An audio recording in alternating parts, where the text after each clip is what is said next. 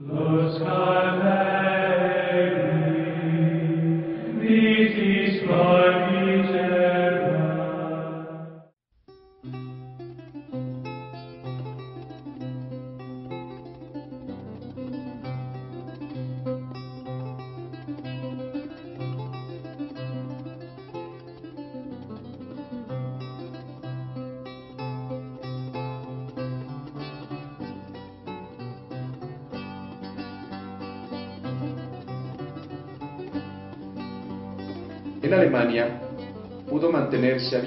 el convento de Würzburg y poco a poco fueron recuperándose otras casas.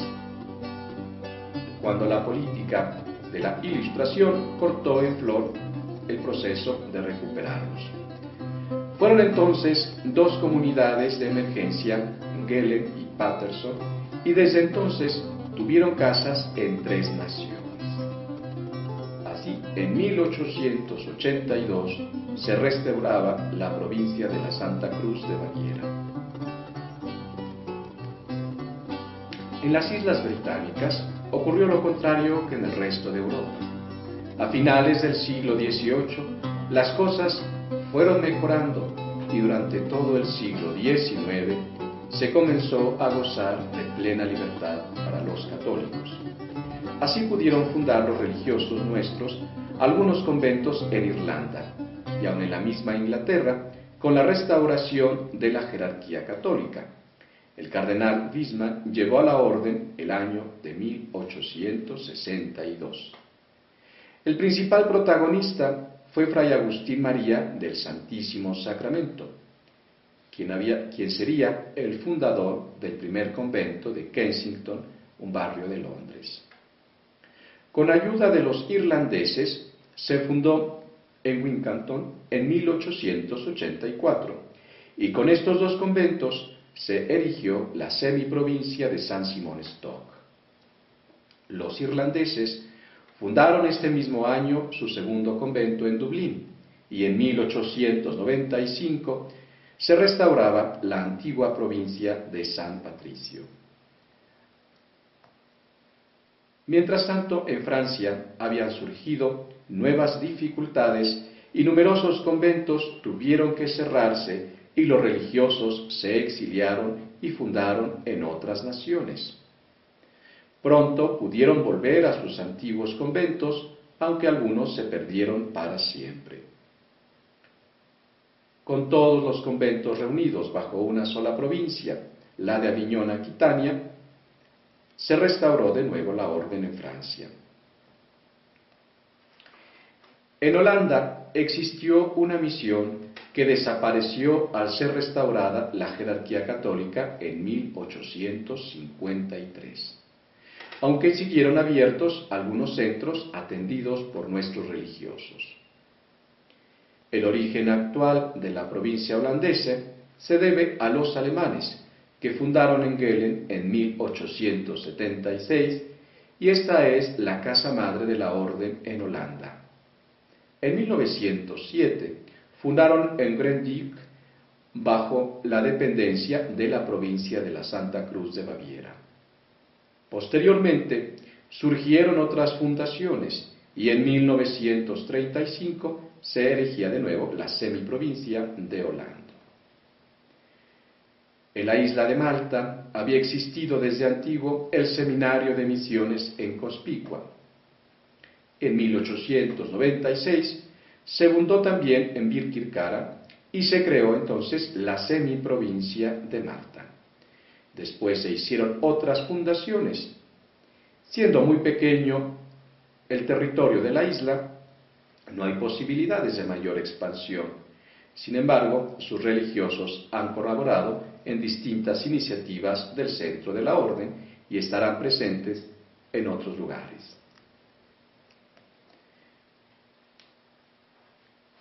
El proceso de la restauración en territorio español es aún más complejo.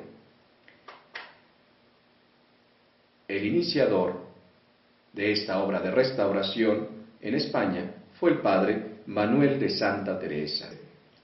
El padre Manuel de Santa Teresa nació en Lascano, donde la provincia de San Joaquín de Navarra tenía su noviciado. Con 15 años vistió el hábito del Carmen y aún no se había ordenado cuando le tocó la exclaustración. Entonces, prefirió pasar a Francia antes que abandonar su vocación. Incardinado en la nueva provincia, erigida en Francia, bajo la congregación de San Elías, ocupó en ella varios cargos de gobierno. En 1867 vino a España acompañando a un sobrino enfermo. En Lascano sintió el deseo de emprender en España la misma obra que había realizado en Francia. Hizo un viaje por Madrid para tratar de su propósito y allí encontró grandes facilidades que después cambiarían en dificultades. La única forma viable era solicitar de licencia de la reina para fundar un colegio de misiones para ultramar. Y así se hizo en nombre de la provincia de Aquitania y del propósito general.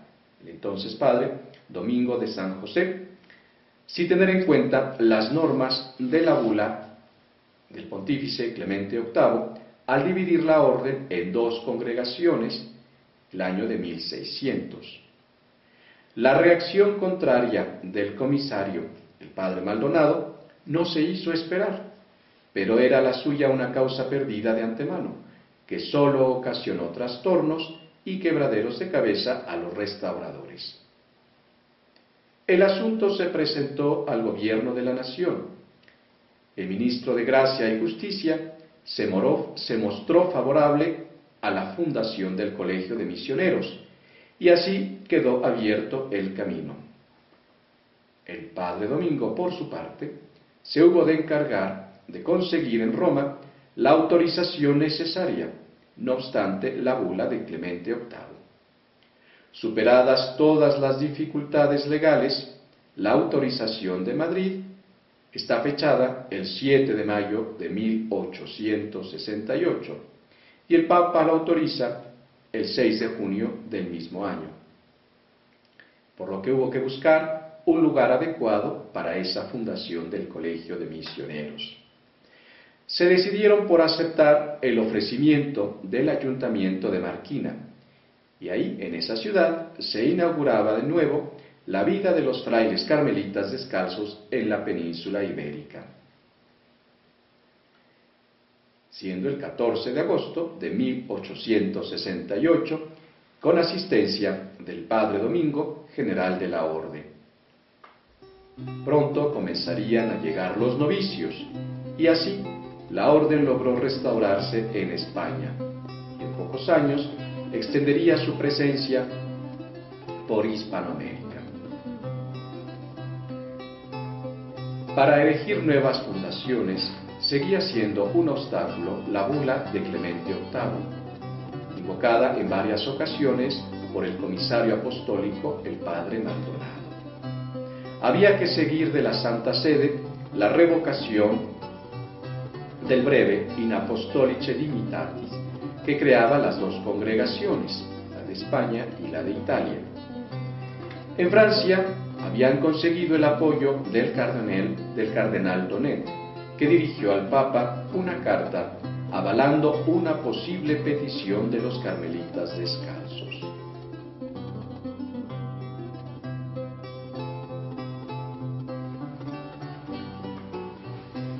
El conde de Villafranca, gran bienhechor de la orden, convenció al cardenal Franchi, antiguo nuncio en Madrid.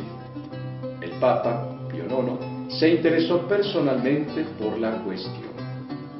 El procurador de la orden, padre Jerónimo de la Inmaculada, y más tarde general de la orden y cardenal de la Iglesia, cardenal Gotti, presentó un escrito favorable a la propuesta y señalando los inconvenientes que habría que tener en cuenta. Por un lado, los derechos del padre Maldonado y su reacción ante la unificación, y los muchos frailes de la congregación de San José que aún vivían.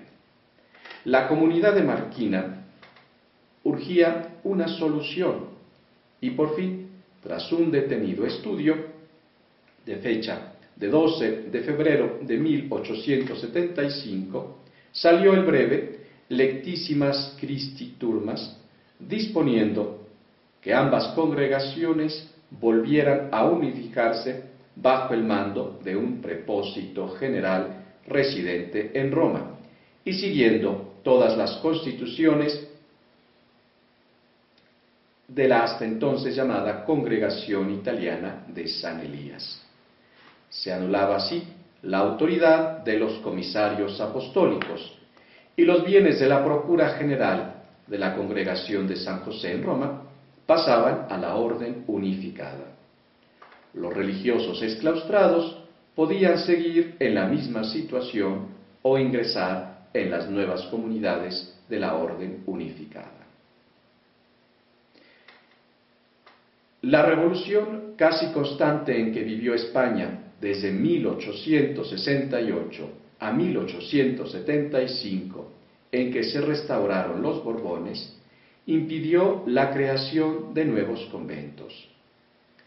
La restauración borbónica coincidirá, pues, con la difusión de la restauración de la Orden del Carmen Descalzo. Ya el año de 1876 se abrieron tres nuevas casas.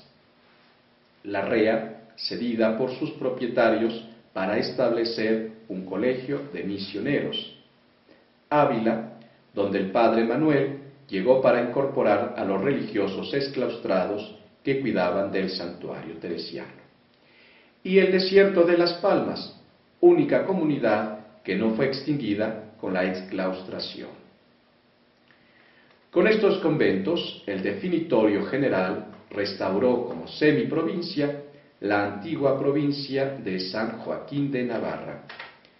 El primer vicario provincial fue el padre Pedro José de Jesús María, nacido en 1822 y muerto en 1892.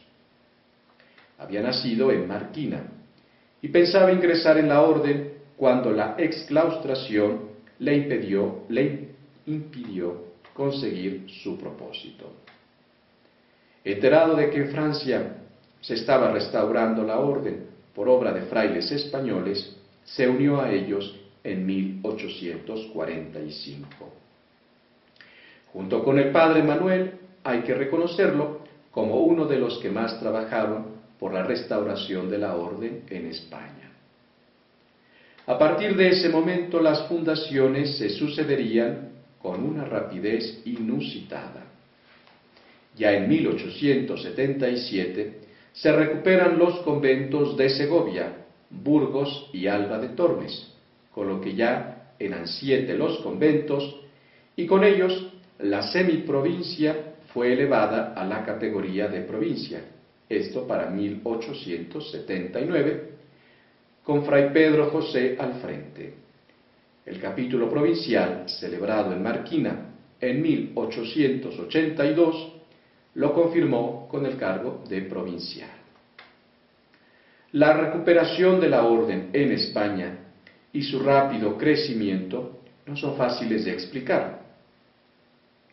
La vitalidad y autenticidad de las nuevas generaciones de frailes quizás fueron la causa. Unidas de nuevo, se sumaron los ideales de las dos congregaciones y todos tomaron conciencia, sin fisuras, de pertenecer a una misma orden, movida por un solo ideal. Así se llegó al otro verdadero esplendor, no solo en España, sino en todo el mundo. Las fundaciones continuaban y las vocaciones acudían en un número suficiente para continuar el ritmo y cubrir los compromisos misioneros aceptados y además con vitalidad suficiente para extender la orden del Carmen Descalzo por todo el territorio americano. Territorios tan extensos eran difíciles de gobernar y todo aconsejaba ir restaurando las antiguas provincias. Así, en 1889, el capítulo general dividiendo la provincia de San Joaquín de Navarra, quedaba solo con territorio de Navarra, y las provincias vascongadas, Burgos, Logroño, Santander, Asturias y Soria. Con el resto de España, la provincia más antigua era restaurada, la provincia de San Elías. En 1895 se restauró la provincia de Aragón y Valencia y en 1905 la de Andalucía. Por último, en 1906 se restaura la provincia de Cataluña. Pronto sumaron méritos nuevos a los antiguos que tenían.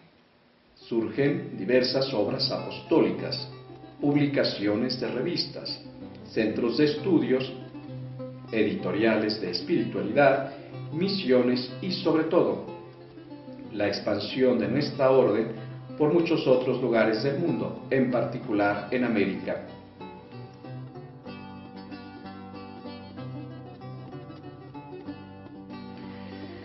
Fusionadas las dos congregaciones, no hubo mayores objeciones para expandir la orden en territorio hispanoamericano. Fueron entonces las provincias españolas las encargadas de lograr tal propósito. Razones de peso así lo aconsejaban. Primero, por necesidad ya que era condición para poder seguir existiendo en España. Segundo, por afinidad de lengua y de costumbres. Tercero, por tradición religiosa. Cuarto, por la vitalidad interna que vivía el Carmelo español en ese momento. Y quinto, por tener lugares de refugio en caso de nuevas expulsiones o persecuciones. Un fallo tenía esta difusión. La idea primordial era acudir en ayuda de las iglesias locales, incorporándose a sus planes pastorales. Erradicar la orden, favoreciendo la entrada de vocaciones locales, no entraba en sus planes iniciales. Cuando la situación española empeoró y los colegios de filosofía y teología por conveniencias políticas, se trasladaron a América. Tampoco se promovieron las vocaciones, simplemente se acogían las que espontáneamente surgían. Por lo que se refiere a la implantación del Carmelo teresiano en las Antillas, podemos decir lo siguiente. Para no despertar sospechas en Madrid en 1879, se embarcaba para Puerto Rico el padre Manuel de Santa Teresa con un compañero. No encontraba en esta isla, facilidades, se dirigieron a Cuba, donde fueron bien recibidos, y con la ayuda de las monjas carmelitas comenzaron su apostolado, y el pueblo respondió favorablemente. El obispo les ofreció el convento de San Agustín, que estaba abandonado, y el 31 de diciembre de 1880 se erigió canónicamente la fundación de La Habana. Pronto se propagaron por toda la isla y llegaron a tener seis conventos. Cuando se restauró la provincia de San Elías de Castilla, todas las islas de las Antillas quedaron bajo la dependencia directa de ésta.